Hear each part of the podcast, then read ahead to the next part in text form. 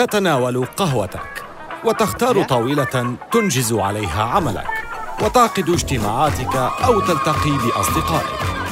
تتبدل أكواب القهوة على الطاولة لكنها تشترك جميعها في شعار ستاربكس قبل عقود وحين لم تكن ستاربكس سوى مجرد متجر لبيع البن كانت فروع دانكن دونتس قد تجاوزت الألف.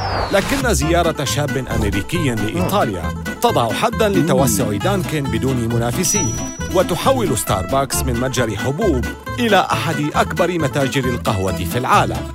الصراع بين دانكن وستاربكس في سلسلة حروب الأعمال على الجزيرة بودكاست بالتعاون مع ووندري الآن على منصات جوجل بودكاست وآبل بودكاست وساوند كلاود.